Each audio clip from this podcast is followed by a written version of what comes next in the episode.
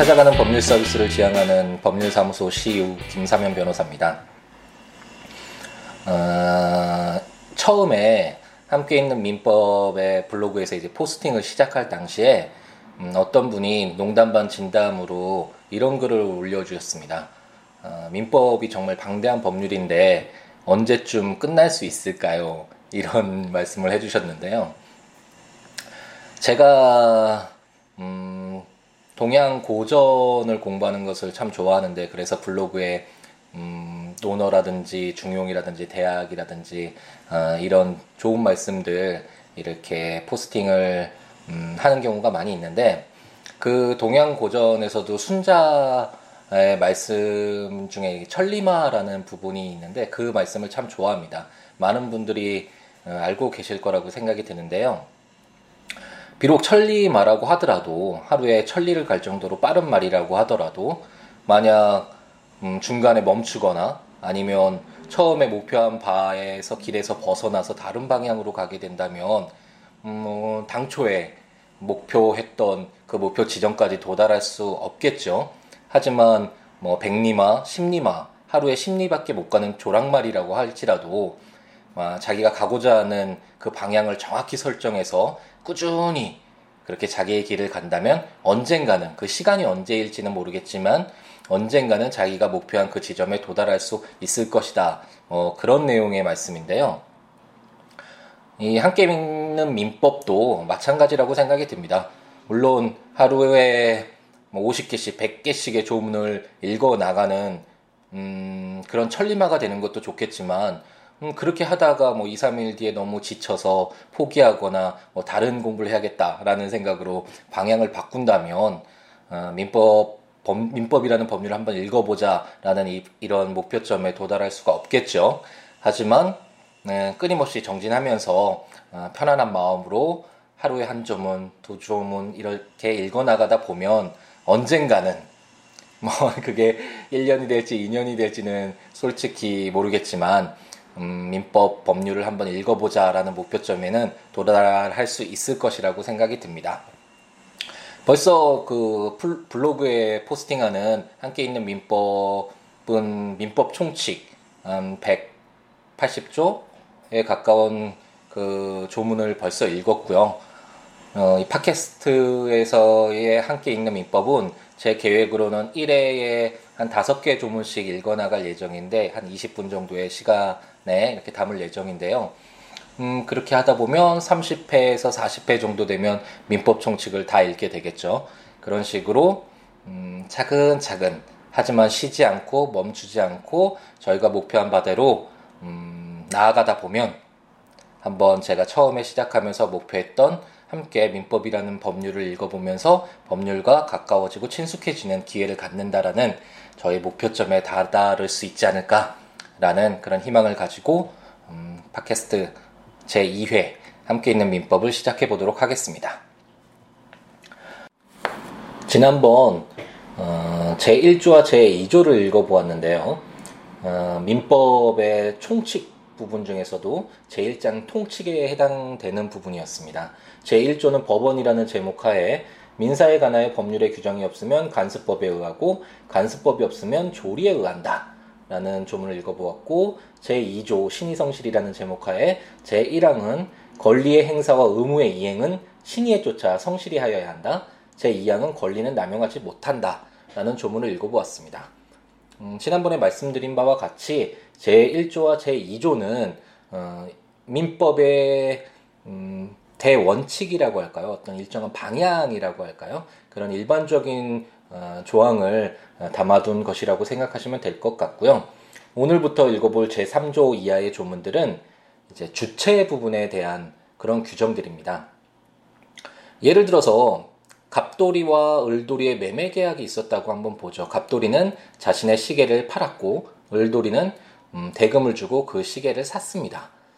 이런 어떤 현상이 있었다고 봤을 때 그걸 부분적으로 나누어 보면 갑돌이와 을돌이라는 주체 부분이 있을 것이고 갑돌이가 물건을 팔려는 의사, 을돌이가 대금을 주고 물건을 사려는 의사, 그리고 그런 의사의 합치, 매매 계약 체결이 있을 것이고 그리고 그로 인해서 갑돌이는 물건을 넘겨줘야 되지만 을돌이로부터 대금을 받을 수 있는 권리가 생기고 을돌이는 물건을 받을 수 있는 권리가 생김과 동시에 제가 그 물건에 대한 대금을 지급해야 되는 의무가 그런 생기는 효과 이런 부분이 있습니다.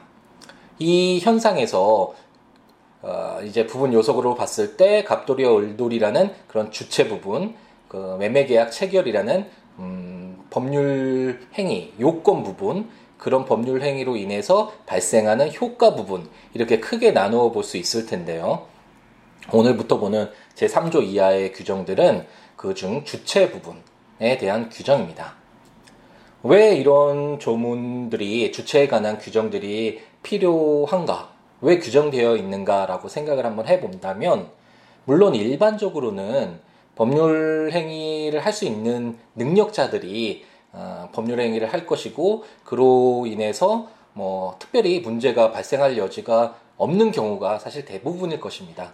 하지만 만일 그 갑돌이가 어, 한 12세, 13세 되는 미성년자였다면 어, 아무래도 성년에 비해서 어떤 의사 결정을 함에 있어서 모든 것이 유효하다라고 하기에 약간 좀 음, 보호해줘야 될 측면이 있잖아요. 미성년자의 경우에는. 그런 경우에 만약 미성년자의 법률 행위를 어떻게 처리할 것인가. 이런 부분이 있을 수도 있고, 어, 민법이 개정되기 전에는 한정치산자, 금치산자 제도가 있어서 어떤 의사결정을 어, 단독으로 하기에는 음, 어떤 능력이, 의사결정 능력이 어, 결여되어 있는 자들의 행위를 어떻게 처리할 것인가. 이런 부분들이 문제가 될 수 있습니다. 따라서 어, 미성년자나 뭐 의사결정 능력이 결여되어 있는 자들의 법률 행위를 과연 어떻게 처리할 것인가 라는 그런 규정들을 어, 담고 있다라고 생각하시면 되겠습니다. 그럼 민법 제3조부터 한번 살펴보도록 할 텐데요. 제3조는 권리 능력의 존속 기간이라는 제목으로 사람은 생존한 동안 권리와 의무의 주체가 된다라고 규정하고 있습니다. 여기서 권리 능력의 존속 기간이라고 어, 이름이 제목이 붙여졌잖아요. 그럼 권리 능력이라는 것이 과연 무엇이냐라는 그런 의문이 들 수 있는데요. 권리 능력이란 일반적으로 권리를 가질 수 있고 의무를 부담할 수 있는 추상적 지위 내지 자격을 말합니다. 음, 권리라는 것이 일정한 이익을 누릴 수 있도록 법에 의하여 주어진 힘을 말하는데 음, 그렇기 때문에 음, 법에 의해서 주어진 어떤 권리를 갖거나 아니면 아까 그 예에서 음, 뭐 매매 대금 을돌이는 매매 대금을 지급해야 될 의무가 발생하잖아요. 그런 의무를 부담할 수 있는 지위나 자격을 권리 능력이라고 하고요. 이러한 권리 능력은 사람이 생존하는 동안 살아 있는 동안만 그런 권리 능력이 있다. 라고 규정하고 있는 것이 제3조라고 할 수 있겠습니다. 여기서 한 가지 덧붙이고 싶은 말은, 음, 비록 민법이 천조가 넘는 방대한 양을 규정하고 있는 것은 사실이지만, 사회에서 발생하고 있는 수많은 다양한 그런 현상들, 그런 분쟁들을 이런 조문들로 다, 어, 해결할 수가 없는 것이 사실입니다. 사실 제3조만 보더라도 사람은 생존한 동안 권리와 의무의 주체가 된다. 이렇게만 규정되어 있는데 그렇다면 만일 태아가 태아가 있다라고 한다면 그 태아도 생존하는 것으로 보아서 권리 의무의 주체가 되는지 이런 의문이 생길 수도 있고 어, 그럼 외국인의 경우에도 어, 사람이고 살아 있기 때문에 권리 의무의 주체가 되는지 뭐 이런 질문들도 생겨날 수도 있겠죠. 그런 것이 법적 분쟁까지 어, 될 소지도 있고요. 그랬을 경우에 이런 민법의 조문들을 조항들을 해석해서 그 현상에 적용을 하고 그로 인해서 어떤 결론을 도출해내는 그것이 바로 지난번에 말씀드린 판례인데요. 법원의 어떤 법률에 대한 해석과 적용과 그로 인한 어떤 결론 도출 해결 그것을 집적해 놓은 판례를 한번 살펴보면 음, 이런 민법 조문들이 더 생생하게 살아 숨쉬게 되고 음, 이런 법률들이 어떻게 해석되는가 그리고 어떻게 어떤 구체적인 사실에 적용될 수 있는가라는 것을 확인해 볼 수 있게 됩니다. 그래서 어, 법률에 대해서 좀 더 공부해 보고 싶으신 분들이나 아니면 어떤 자, 직면한 문제에 대해서 어, 이걸 어떻게 해결해야 될지, 어떻게 방향을 잡아야 될지 의문이 드시는 분들은 이런 민법을, 민법 조문들을 읽어 나간과 동시에 이와 관련되어 있는 판례들도 한 번씩 검토해 보시는 것도 큰 도움이 될 것이라는 생각이 듭니다. 물론 함께 있는 민법에서는 그렇게 깊숙이 이렇게 너무 방대하게 나가지는 않을 거고요. 만약 필요하다면 관련된 판례는 간단하게 소개해 드릴 수는 있겠지만 우선은 제가 이렇게 민법 조문을 읽어 나가면서 이와 관련된 어떻게 해석될 여지가 있는지 이런 해석의 여지나 어떤 구체적 상에서 어떻게 적용될 사안이 있는지 이런 부분들은 간단하게 언급하고 넘어가는 그런 수준으로 유지를 하도록 하겠습니다. 제 4조를 한번 읽어보겠습니다. 제 4조는 성년이라는 제목으로 사람은 19세로 성년에 이르게 된다라고 규정하고 있습니다. 어, 비교적 간단한 규정이라고 할 수 있는데 2011년 3월 7일에 규정이 개정되었습니다. 예전에는 만 20세가 되어야 성년이 된다고 규정하고 있었는데 이제 2013년 어, 7월 1일 작년부터죠. 작년부터는 이제 19세가 이제 성년자가 되었습니다.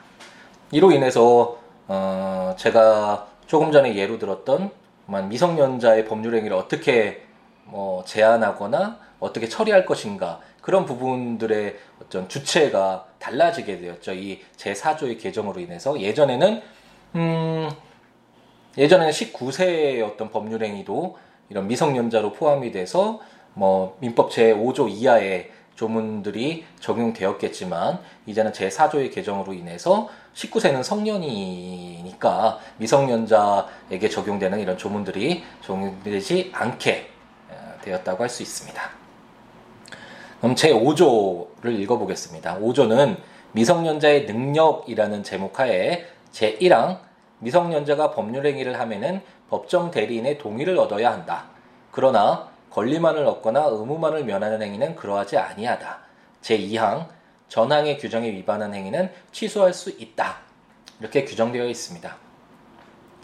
음, 뭐 법률을 읽을 때 뭐뭐 한다 라고 이렇게 점을 찍고 나서 그러나 라고 이렇게 규정되어 있는 경우를 종종 볼 수 있는데 이런 조항들은 단서 규정입니다. 이제 본문하고 약간 상반되는 내용이나 뭐 덧붙이는 내용이 있을 때 이렇게 단서 조항을 어, 삽입하는 경우가 있습니다. 이런 법률 이런 조항들을 해석할 때는 미성년자가 법률 행위를 하면은 법정 대리인의 동의를 얻어야 한다. 이게 원칙이고 그러나 반면에 권리만을 얻거나 의무만을 면하는 행위는 그러하지 않다. 제 본문에서 적용된 그 내용이 어, 이런 경우에는 예외적으로 적용되지 않는다. 이렇게 해석하시면 될 것 같습니다. 제 5조 제1항에서 본문에서 명확히 나와 있듯이 음, 미성년자가 만약 법률 행위를 했을 경우 갑돌이가 미성년자였다면 갑돌이가 자기 고가의 시계를 매매 을돌이에게 판 행위가 유효한 것이냐 아까 말씀드린 그 예에서 어, 그런 것들을 볼 때 제 5조에서 명확히 나와 있습니다. 제 1항에서 본문에서 법률 행위를 하, 법률 행위를 미성년자가 법률 행위를 하면은 법정 대리인의 동의 어, 법정 대리인을 뭐 부모라고 미성년자의 경우에는 쉽게 생각하시면 될 것 같은데 부모님의 동의를 얻어야 하는데 만약 동의를 얻지 않았다면 제 2항에서 취소할 수 있다라고 규정되어 있습니다. 따라서 갑돌이가 만약 부모님의 동의를 얻지 않고 자신의 고가의 시계를 을돌이에게 팔았다면 그 행위는 어, 취소할 수 있게 되겠죠. 물론 어, 이 행위를 취소할 수 있는 자가 누구냐, 뭐 갑돌이만 할 수 있느냐, 갑돌이 부모님도 할 수 있느냐, 아니면 뭐 제3자가 할 수도 있느냐 이런 뭐 여러 가지 또 문제들이 발생할 수 있는데 그런 것들은 차차 이제 한번 확인해 보도록 하고요. 제 5조에서 확인할 것은 어, 조금 전에 말씀드렸듯이 만약 미성년자가 법률 행위를 할 때는 부모님의 동의를 얻어야 하고 동의가 없었을 경우에는 그 행위는 취소할 수 있다라는 그런 규정이라고 어, 이해하시면 될 듯합니다. 하지만 이제 단서 부분이 있잖아요. 권리만을 얻거나 의무만을 면하는 행위는 동의가 없어도 된다. 이런 규정입니다. 음, 어떤 게 있을까요? 만약 어, 병돌이가 그 미성년자인 갑돌이에게 용돈을 주는 경우 아니면 갑돌이가 어, 병돌이에게 갚아야 할 돈, 갚아야 할 돈이 있었는데 병돌이가 에이 뭐 갚지 않아도 돼. 뭐, 뭐 아직 어리니까 뭐 이런 식으로 채무를 면제시켜 주는 뭐 이런 경우가 있을 수 있겠죠. 이런 경우에는 어, 사실상 갑돌이 미성년자인 갑돌이에게 이익이 되는 행위지 어떤 뭐 채무를 부담한다거나 불리한 그런 상황이 전혀 아니잖아요. 그럴 경우에까지 갑돌이 미성년자인 갑돌이가 이득만을 얻는 이익만을 얻는 그런 경우에까지 법률이 뭐 어떤 제한을 가하거나 뭐 취소할 수 있는 취소권을 부여한다거나 이런 것들은 좀더 가도할 수 있겠죠. 그렇기 때문에 음, 제 1항의 제 5조 제 1항의 단서는 권리만을 넣거나 의무만을 면하는 행위는 음, 부, 법정 대리인 부모님의 동의가 없어도 유효하다라는 규정을 어, 담고 있습니다. 그럼 제 6조를 한번 읽어보겠습니다. 제 6조는 처분을 허락한 재산이라는 제목하에 법정 대리인이 범위를 정하여 처분을 허락한 재산은 미성년자가 임의로 처분할 수 있다라고 규정되어 있습니다. 법률을 읽을 때 원칙과 예외라는 어떤 큰 두 가지 틀에서 바라보면 이해가 쉽게 되는 경우가 많이 있습니다. 어, 제가 조금 전에 말씀드린 바와 같이 미성년자의 경우에 주체 부분에 있어서의 미성년자일 경우에 원칙적으로는 어, 부모님, 부모님의 동의를 얻지 않으면 법률행위가 유효한 것으로 인정받지 못한다. 이런 원칙이 있는데 이런 원칙 외에 이런 원칙을 적용하지 않아도 될 만한 사정들이 있을 수 있잖아요. 그런 예외적인 경우가 어떤 것인가 라는 것을 규정하고 있는 것이 제 6조부터 제 8조라고 할 수 있습니다. 물론 제 5조에서의 그 제1항의 단서 규정도 그런 예외의 어, 그런 규정 중에 하나라고 할 수 있겠고요. 제 6조에서 보면 어, 법정대리인의 범위를 정해서 처분을 허락한 재산의 경우에는 미성년자가 임의로 처분할 수 있다라고 규정하고 있는데 어, 쉽게 생각해 보면 부모님이 뭐 용돈으로 쓰라고 뭐 10만 원을 주셨다고 하죠. 그래서 그 미성년자인 갑돌이가 그 10만 원으로 어, 가서 오락기기를 샀다라고 가정해 보겠습니다.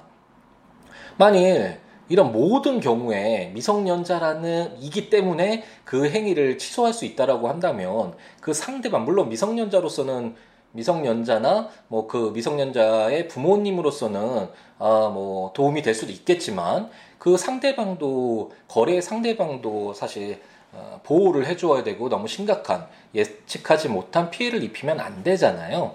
그런 균형성을 갖춰야 되기 때문에 만약 이게 법정 대리인 부모님이 범위를 정해서 10만 원 쓰라고 줬는데 뭐 나중에 생각해 보니까 뭐 오락기계가 재미없다. 뭐 다른 더 신종 오락기계 나와서 바꿔야겠다. 뭐 이런 생각을 가, 갖고서 어떻게 취소할 것인가 고민하다가 아 나 미성년자였지. 그리고 취소할 수 있다라고 한다면 오락기계를 판 그 상대방으로서는 언제 취소될지 모르는 법률 행위로 인해서 어, 불안에 떨면서 장사를 하게 되겠죠. 그런 경우에는 어, 미성년자를 특별히 보호할 필요가 없기 때문에 범위를 정해서 처분을 허락한 재산 그런 경우에는 미성년자가 임의로 처분할 수 있고 그로 인해서 뭐 법정 대리인이 취소할 수 있다거나 그 후에 미성년자가 뭐 취소할 수 있다 뭐 그런 어떤 보호 보호 장치를 두지 않아도 된다라고 생각을 하시면 될 듯하네요. 제 7조는 동의의 동의와 허락의 취소라는 조항으로 법정 대리인은 미성년자가 아직 법률 내기를 하기 전에는 전 2조의 동의와 허락을 취소할 수 있다라고 규정하고 있습니다. 음, 이, 이 민법 제7조는 아까 제가 말씀드린 뭐 그 원칙에 대한 예외라고는 할 수 없겠는데요. 음, 조금 전에 제 처분을 허락한 재산이나 아니면 제 5조에서 어, 뭐 음, 법률 행위를 하면 법정 대리인의 동의를 얻어야고 했는데 동의를 해줬다라고 가정을 해보죠. 우선 그 갑돌이 미성년자인 갑돌이의 부모님이 음, 동의를 해줬어요. 아니 또는 어, 어떤 범위를 정해서 뭐 이 정도 범위를 어, 이 정도 금액을 뭐 써라 이런 식으로 어, 허락을 했다라고 가정을 해보죠. 하지만 그런 동의와 허락을 하고 난 뒤에 어, 부모님이 생각을 해보니 이것도 허락을 하면 안 될 것 같아. 너무 흥청망청 갑돌이가 그 돈을 소비할 것 같다. 뭐 이런 좀 불안이 생겼다고 한다면 그래서 그 병, 갑돌이가 아직 그 돈으로 그 처분을 허락받은 재산이나 뭐 동의를 받은 그런 돈으로 어떤 법률 얘기를 하지 않은 상태라면 그런 경우에는 이 동의와 허락을 부모님이 취소할 수 있다라는 규정이라고 생각하시면 되겠네요. 제 8조를 한번 읽어보겠습니다. 제 8조는 영업의 허락이라는 제목으로 미성년자 제1항 미성년자가 법정 대리인으로부터 허락을 얻은 특정한 영업에 관하여는 성년자와 동일한 행위 능력이 있다. 제2항 법정 대리인은 전학의 허락을 취소 또는 제한할 수 있다. 그러나 선의의 제3자에게 대항하지 못한다. 라는 조항입니다. 음, 예를 들어서 부모님께서 18세, 어, 17세 된 미성년자인 아들에게 커피 판매점의 경영을 허락했다라고 그렇게 가정을 해보죠. 음, 미성년자가 이제 커피를 팔고 그 값을 받는 행위도 만약 미성년자가 했기 때문에 모두 취소다라고 하는 것은 그 거래 상대방에게 너무 큰 피해가 되겠죠. 거래 안전에 너무 위반되는 행위일 것입니다. 만약 법정 대리인이 범위를 정해서 특정한 영업을 할 수 있도록 했을 경우에는 음, 비록 갑돌이가 미성년자라고 하더라도 성년자와 동일한 행위 능력이 있다라고 어, 해석해 주는 것이 예, 거래 안전을 위해서도 타당할 것입니다. 특별히 더 미성년자이기 때문에 보호해야 될 그럴 필요성이 예, 준다 없다라고 할 수 있겠죠. 하지만 제2항은 또 미성년자라는 어떤 특성을 고려해서 법정 대리인은 전항의 허락을 취소나 또는 제한할 수 있다라는 규정을 두고 있습니다. 미성년자를 어, 아, 보호하기 위한 그런 규정이라고 할 수 있고요. 하지만 이런 경우가 있, 겠죠 어, 법, 갑돌이의 부모님이 커피 판매점 경영 허락해서 이렇게 영업을 하고 있는데 그래서 그 갑돌이가 음, 어떤 커피 원재료를 좀 뭐 수백만 원어치의 커피 원재료를 샀다라고 가정을 하겠습니다. 이게 사놓고 이제 커피 이제 그 판매점을 이제 운영을 하고 있는데 갑작스럽게 어 갑돌이가 경영을 잘 못할 것 같다라는 어떤 두려움이나 그런 어 우려 속에 이런 그 특정한 영업에 관한 허락을 취소했다라고 가정을 해보죠. 만약 그랬을 경우에는 그 커피 원재료를 그, 만약 그렇게 취소할 수 있다라고 해서 만약 커피 원재료 샀던 것도 모두 다 취소할 수 있다라고 이렇게 한다면 물론 갑돌이나 갑돌이의 부모님에게는 뭐 이득이 될 수 있겠지만 커피 원재료를 이제 팔았던 그 판매자로서는 어, 자기의 전혀 어떤 과실이나 잘못이 없는 상황에서 그런 매매 계약이 취소되는 상황이 발생할 수 있고 그로 인해서 뭐 커피 원재료를 팔고 받았던 그 돈으로 다른 곳을 그 돈으로 돈을 다른 곳에 이제 활용했던 그 커피 판매자가 커피 원재료 판매자가 불측의 피해를 입을 수도 있을 것입니다. 그렇기 때문에 제8조 제2항의 단서는 그러나 선의의 제3자에게 만약 그 커피 판매자가 뭐 이 특정한 영업에 관한 허락이 취소될 것이다. 취소되었다. 뭐 이런 사실을 알지 못했던 제3자는 어, 그 취소 그 3자에게는 법정 대리나 어, 무능, 어, 미성년자가 취소할 수 없다. 대항하지 못한다. 이런 조항을 두고 있습니다. 네, 오늘은 제 민법 제 3조부터 제 8조까지 읽어봤고요. 어, 음, 뭐 워낙 오랜만에 팟캐스트 녹음을 하는 거여서 말도 잘 나오지 않고 좀 두서가 없기도 하고 제가 지금 무슨 얘기를 하고 있는지 잘 모르는 경우도 이 짧은 시간에도 그런 경우가 또 있네요. 앞으로 좀 더 나아질 것이라는 희망을 가져보겠습니다. 어쨌든 간단하게 정리를 해보면 어, 지금 민법 제3조부터 읽어나가는 부분은 어, 주체 부분을 어, 규정하고 있고 이 주체 중에서도 만약 그 법률 행위를 한 사람이 만약 미성년자라면 만 19세에 이르지 못한 미성년자의 법률 행위는 어떻게 보호할 것인가에 관한 규정이고 원칙은 어, 법정 대리인 부모님의 동의를 얻어야 하지만 예외적으로 뭐 처분을 허락하거나 뭐 특정 영업을 할 수 있도록 뭐 동의를 하거나 이런 경우에는 그런 미성년자를 특별히 보호할 필요가 없다라는 이런 정도로 이해를 하시면 될 듯합니다. 네, 다음에는 이제 새로 개정되고 새로 제정된 어, 성년 후견 개시 심판, 한정 후견 개시 심판 이런 제도들을 다음 제 3회에서 한번 읽어보도록 하겠습니다. 감사합니다.